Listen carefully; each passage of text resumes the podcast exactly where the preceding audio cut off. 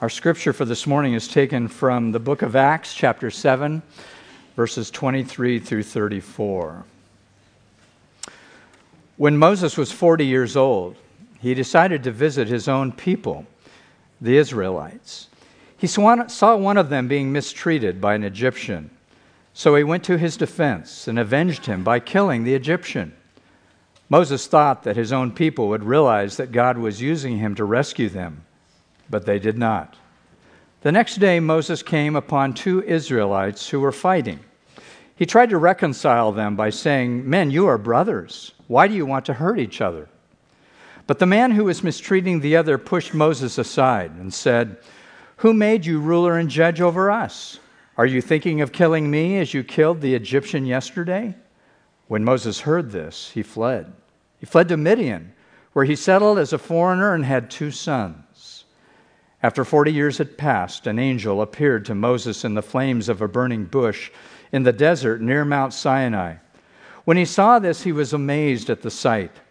As he went over to get a closer look, he heard the Lord say, I am the God of your fathers, the God of Abraham, Isaac, and Jacob. Moses trembled with fear and did not dare to look.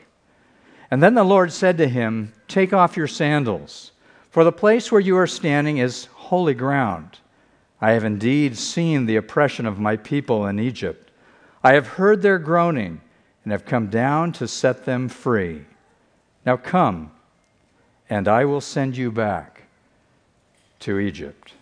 This is God's word for us. Thank you, Don, and good morning, everyone. Welcome this morning to Bethany. Thanks for joining us on a beautiful day.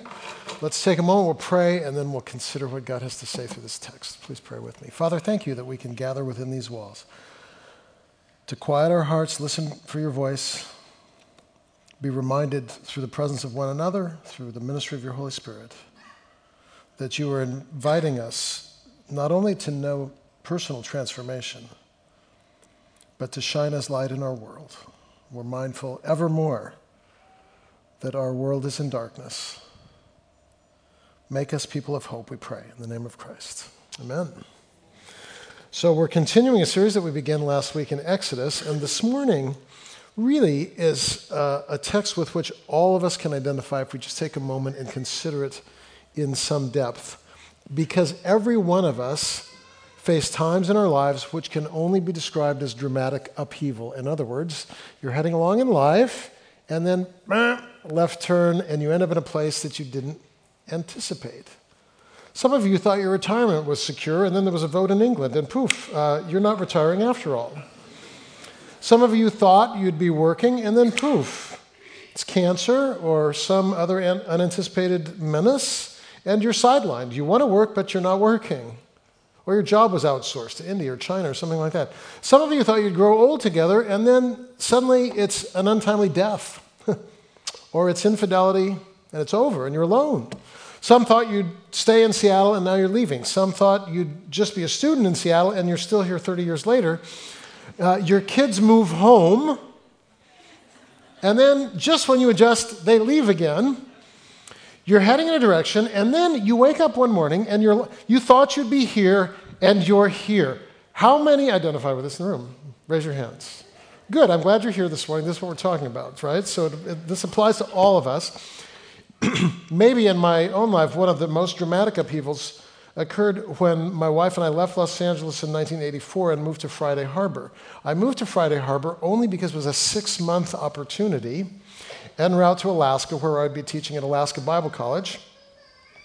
And six months actually turned into seven years was a pastor on an island. And the problem for me was I was headed to a ministry with college students in Alaska, and in Friday Harbor, there are no college students. You turn 18 and you leave. And so I found myself with a heart and desire to minister to college students, and there were no college students in my world. And I don't like boats, and that was hard too. So, uh, there I am in a place I would never have chosen for a very long, extended period of time. This is Moses in the desert. And it's, it's, a common pattern in our lives and in the scriptures as well. Watch this, it, it occurs all over the Bible vision, death of a vision, resurrection of a vision on new ground. Vision, death of a vision, resurrection of a vision on new ground. That's what we're going to see this morning. Three chapters in Moses' life. And we'll begin with vision. Here's what you need to understand if you missed last week Moses, born in Egypt, Jewish by blood, adopted into an Egyptian family, a power family actually. We pick up the story, he's 40 years old. So we read in Acts, but turn to Exodus chapter 2. When we see Moses' vision, we begin with vision. Chapter 2, verse 11. So it came out in those days, Moses is 40 now. When he'd grown up, he went out to his brethren, those are the Hebrews, looked on their hard labor, saw an Egyptian beating a Hebrew, one of his brethren. So uh, he looked here, he looked there, made sure nobody was looking, and he killed the Egyptian who was beating the Hebrew. And then he buried him in the sand. So, in Moses' mind, deliverance has begun right there. Then, verse 13, he went out the next day, two Hebrews are fighting each other. So he seeks to mediate. It says, Why are you striking your companion? And the man says, Who made you a judge over me? Are you going to kill me the way you killed the Egyptian? And then Moses realizes that his plan has gone awry a little bit. And he says, Surely the matter has become known. And when Pharaoh heard the matter, his, his father in law, uh, or his, his father, his adoptive father, when Pharaoh heard the matter, he tried to kill Moses. And Moses ran away. So here's the deal Moses has a vision for justice in the midst of oppression. He does. Is that a good thing? Absolutely. It's in him. God put it there. It's good.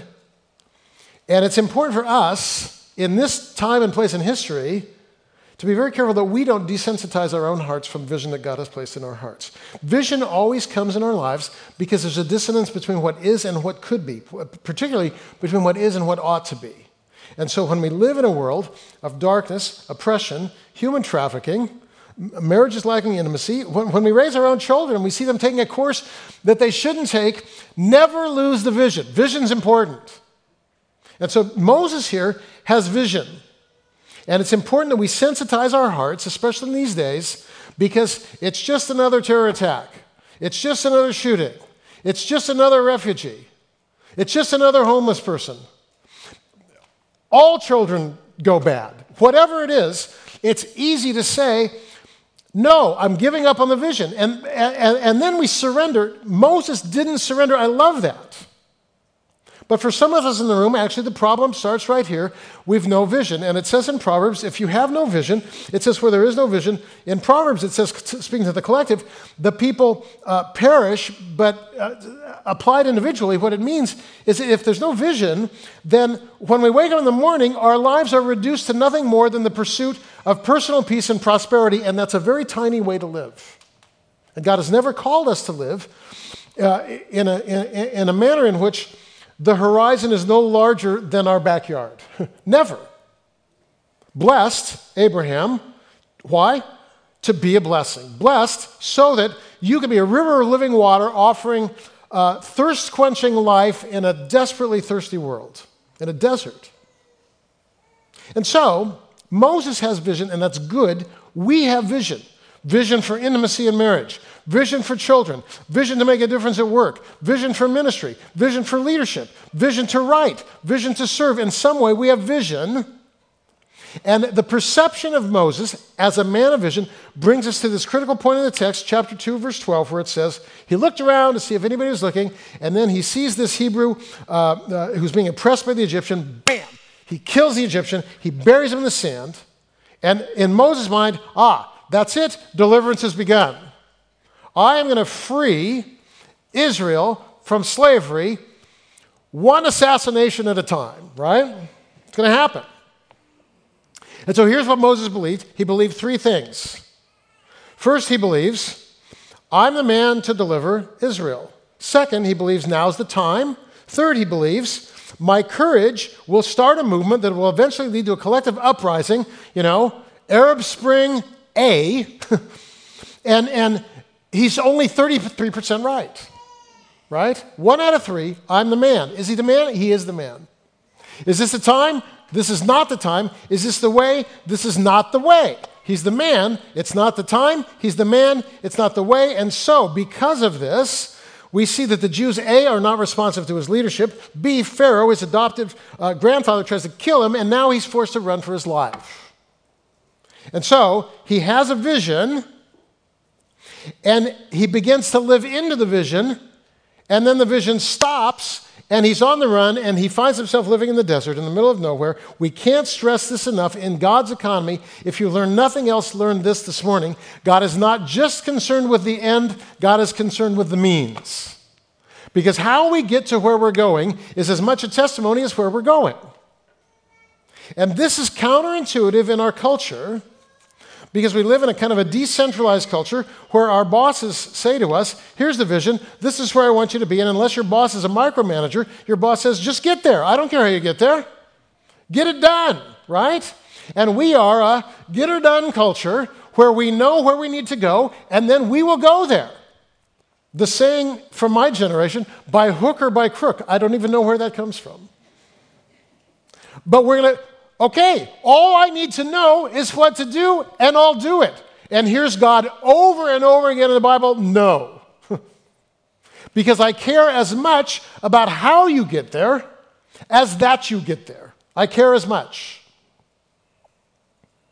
Abraham and Isaac, right? It's not just have a baby, it's have a baby when you're 99 and your wife is 89. So that when you have a baby, no one will say, Look how virile Abraham is. No, no, the testimony is look what God did. Clearly, the means. We now know that God exists because of this supernatural means. Joseph's rise to power. It's not just you will rule over your brothers. Oh no, it's you'll have a dream, you'll tell your brothers, they'll hate you, they'll, they'll betray you, sell you as a slave, you'll be taken down to Egypt. There in Egypt, though you live faithfully, you'll be framed for sexual assault, tossed in prison, and forgotten. And then, when, when Pharaoh has a dream, years later, you'll interpret the dream and you'll go from forgotten prisoner abandoned by your brothers to second in command, and your brothers will come and bow down to you. No one makes that up right? In other words, the means is just as important as the end. Israel will be delivered, absolutely, but not by killing one person at a time.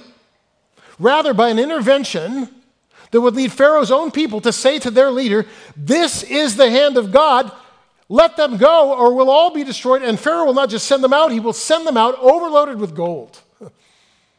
so that God cares not just that we get her done, God cares how, and God cares when. God's idea has never been to ramrod our visions for the future into reality. Never.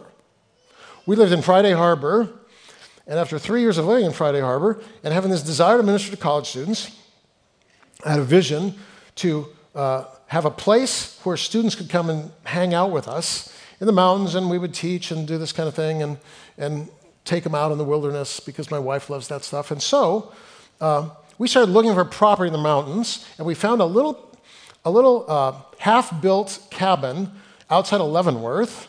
And uh, uh, we, it was all we could afford. We could maybe host four people, but we were like this we're out of here, man. I'm, at least I was that way. I'm fed up with Friday Harbor. We're going to do this. We put an offer in on this property. The owners, you know, sold. You want to buy an unfinished cabin that sleeps four and run a ministry? Fine, do it.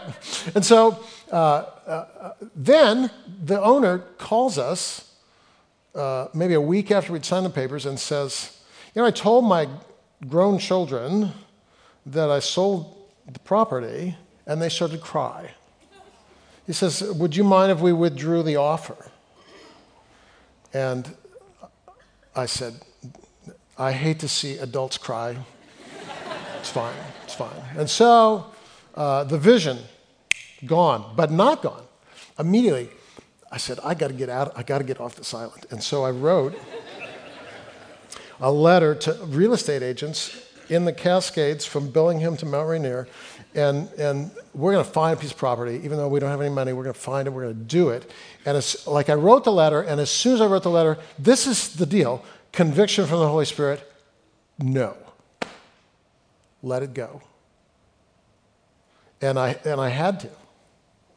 And I had to tear up the letter and I had to pray, and I had to say, God, if you were to live in Friday Harbor forever, so be it. This is where I am. That God does this in our lives so that there can be means that gives testimony to God. A couple starts a ministry in Switzerland, they determine never to ask for money. Just pray. I know a ministry in Nepal that asks for prayer but never asks for money. So let me ask what this means for you. You have a vision for your marriage, or maybe you have a vision to be married.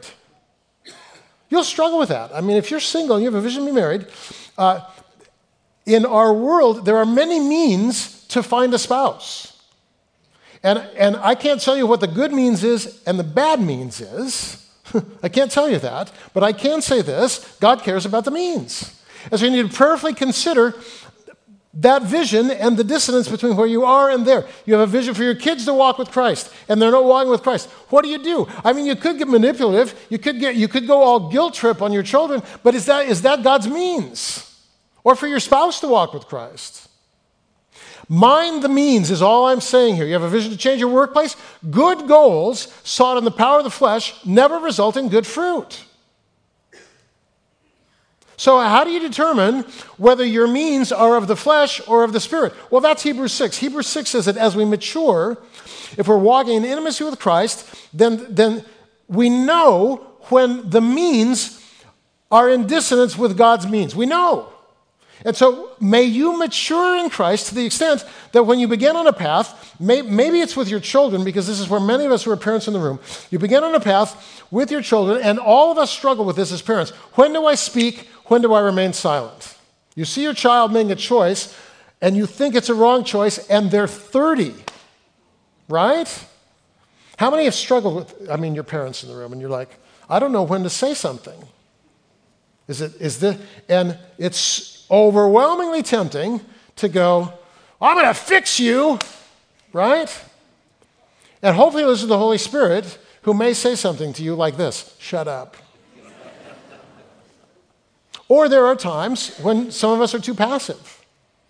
And God may say, stand in front of the door and tell your son, time for a hard conversation. Either way. But the point is, we need the Holy Spirit to know. Because God has a means, not just an end. MLK said this uh, Martin Luther King returning violence for violence multiplies violence adding deeper darkness to a night already devoid of stars. Hate cannot drive out hate, only love can do that. He was minding the means, it's significant. So Moses initially has a vision wrong time, wrong means. So that leads to the second chapter in his journey, the death of a vision. Surely matters become known when Pharaoh heard it, verse 15, he tried to kill Moses. Moses fled from the presence of Pharaoh, settled in the land of Midian, sat down by a well. The priests of Midian had seven daughters. They came to draw water, fill the troughs to water their father's flock. Shepherds came to drive away the daughters from the water. Moses stood up, helped them, watered their flock. When they came to Reuel, their father, he said, Why have you come back so soon? They said, an Egyptian delivered us from the hands of the shepherds, and he watered our flocks. Our work is done. He said to his daughters, Well, where is the man? Why'd you leave him? Invite him for a little hospitality, have him come have something to eat.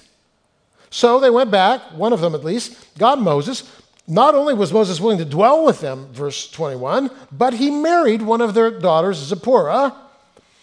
She gave birth to a son, named him Gershom. He said, I've been a soldier in a foreign land. And he settles down in the middle of the desert, in the middle of nowhere, and he begins to uh, raise his family and shepherd a flock. That's Moses. So here, let's recap this little story we just heard.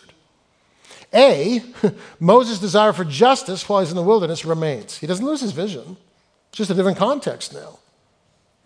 His passion for justice and his kindness opens a door of hospitality for him. He stays with Reuel, Reuel has a daughter that he likes. He marries her. Uh, he becomes a shepherd. He has a child.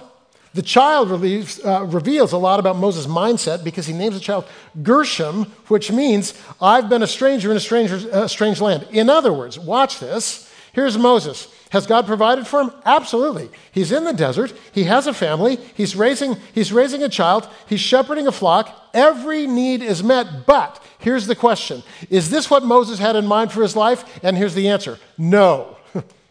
Whatever he had in mind for his life when he struck down the Egyptian, it was not this.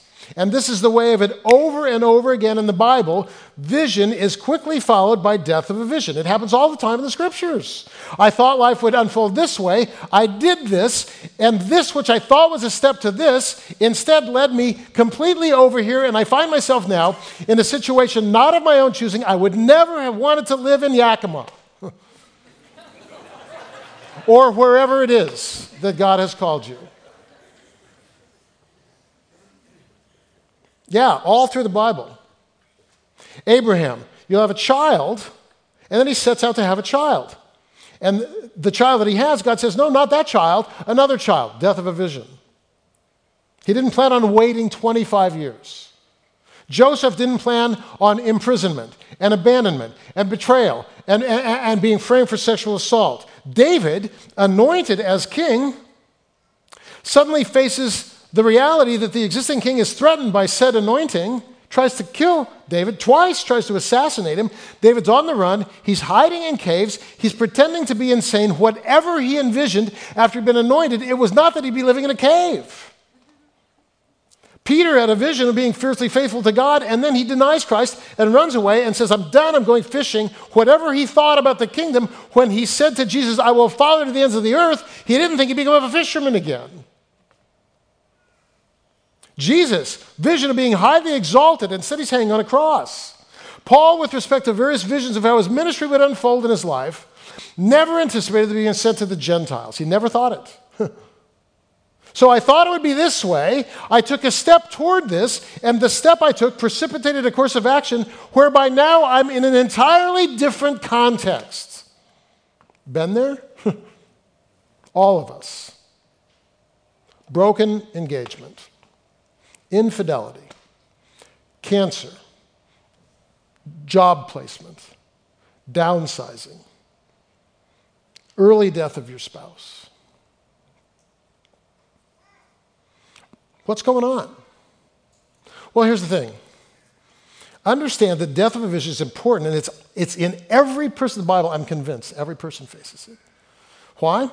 Because there are things learned in unchosen places, hear me, that can only be learned in unchosen places. There's things learned in unchosen places that, are, that can only be learned there. And I call those times and places in the meantime. I think I'm made to play football, but I don't get drafted. By the way, hypothetical. I think I'm made to run, tear my Achilles. Not so hypothetical. I think I'm made for marriage, lonely, still single. I think I'm made for leadership, nobody's asking me. I've got my MDiv, no job. I think I'm born to change the racist policies of America, and instead I find myself in a Birmingham jail. I think I'm made for ministry to college students, and I live in a place where when you're 18, the only thing to do is leave. What do I do in the meantime? It's really important, the meantime. We better learn our lessons in the meantime. Because if I don't learn my lessons in the meantime, I get stuck in the meantime forever. Either because I become disillusioned or I become cynical. That's what happens in the meantime often disillusionment. Oh, thanks, God. You know, this is, this is what I get for following you. And then I become bitter. Yeah, yeah. Try and do God's will. Look what happens. He sends you where you don't want to go or cynicism. Both of which lead to disengagement. And I find myself now with a shrunken world where all I care about is my own personal peace and comfort and prosperity. It's not enough. I'll never be happy there. So I have to avoid cynicism and disillusionment and bitterness. And yet, then what do I do in the meantime? And there's two things we'll address here. What do you do in the meantime during this season, death of vision? Don't lose your passion and let go of your plans. Those are the two things you have to do in the meantime.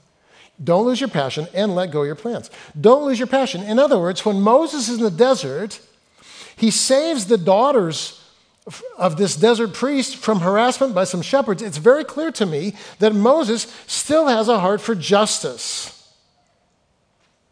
When David's been anointed as king, but he's on the run because the existing king is trying to kill him, he keeps on loving God, keeps on writing songs, keeps on advocating for Israel, keeps on choosing the high road.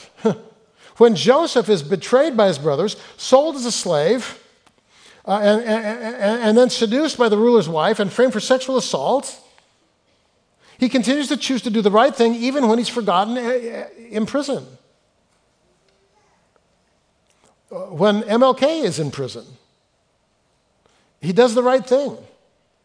When Sophie Scholl, having distributed uh, uh, literature in Munich advocating the overthrow of the Reich as a college student in 1943, and she's arrested and she's under interrogation, she says the right thing, even though she didn't think that distribution of literature would result eventually in her arrest and execution. She did the right thing. She never lost her passion.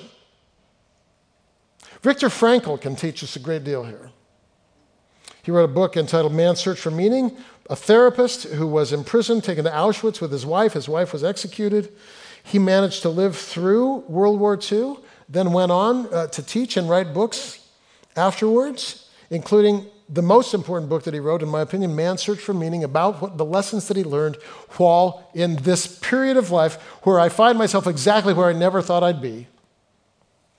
And this is what he wrote he said, Everything can be taken from a person except one thing the last of the human freedoms, to choose one's attitude in any given set of circumstances, to choose one's own way, that can never be taken from any of you.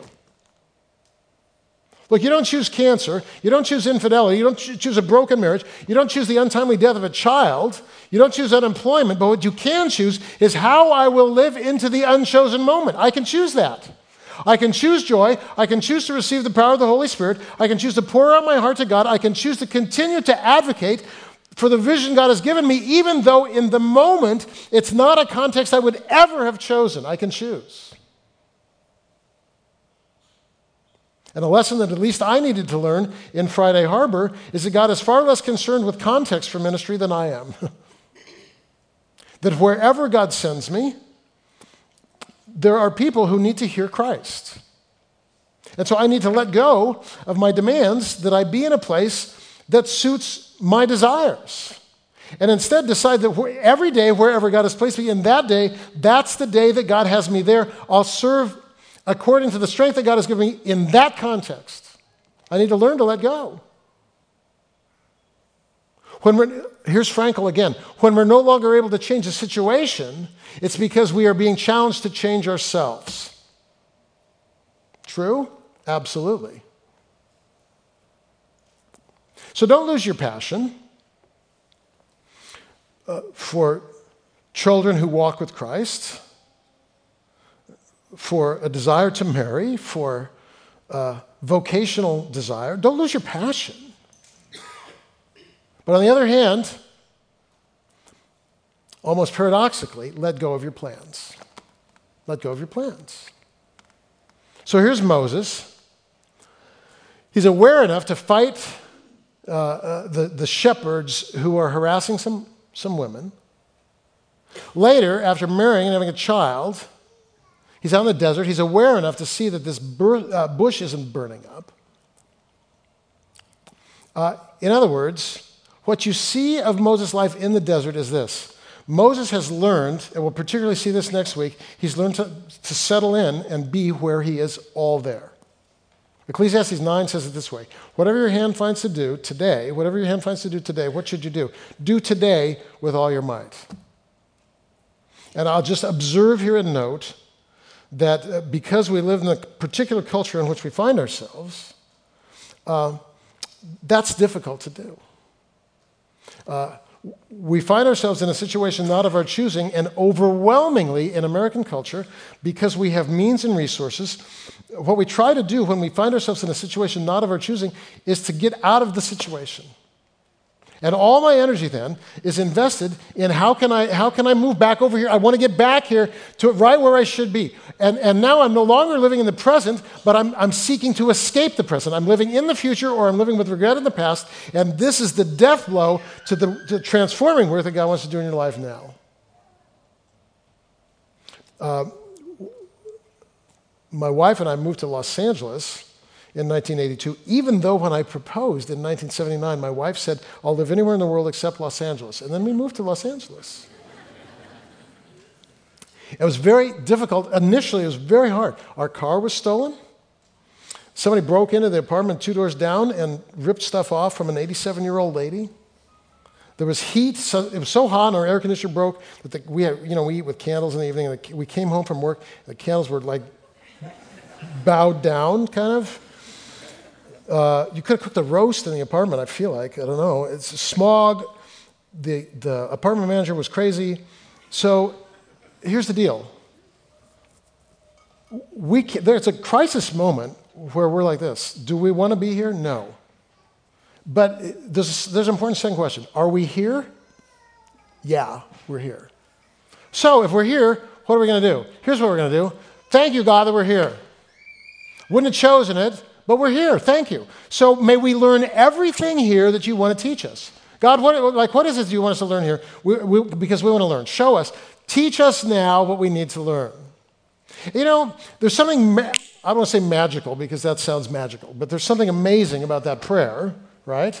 And, and what happened was immediately we began to enjoy living in Los Angeles. We immediately. We went to Griffith Observatory and we were like, this is amazing. You can see the stars and we're up here on a hill and we went to the ocean. Oh, salt water. Oh, it's not so bad. Yeah, we enjoy that and, and made some friends in our church. And our, you know, we lived in this little apartment complex and we decided, oh, let's get to know the neighbors. I find one of my neighbors has a number here. He, he, was, uh, he was in the camps in Germany, Jewish. And I said, hey, I'm taking Hebrew. He says, I'll teach you Hebrew. I know Hebrew. So we'd walk around this tiny little swimming pool and he would teach me the alphabet and the grammar, and we'd read out of the Hebrew Bible together while he told me stories of being in the camps. Where do you get that? Only in the desert. But only after we determine, well, this is where we are. So thank you, God, and help us to find here everything you want to give us here, and help us to learn here everything you have for us to learn here. And whether here is a day or three years or the rest of my life, I'm here. yeah. We need to learn to live fully in the present moment, no matter what happens with a vote in England and your 401k. No, what, no matter what happens to your health, no matter what happens to your employment, no, what, no matter who wins in November, no matter, no matter your financial questions, no matter your relational questions, no matter your vocational questions, your geographical questions, here's the thing. Where you are today, use your gifts to bless others. Love your neighbors, work out, live faithfully. We need this more than anyone because it's so very easy to live either in the present or the past, uh, excuse me, in the future or the past rather than the present. We need to make peace with where God has placed us.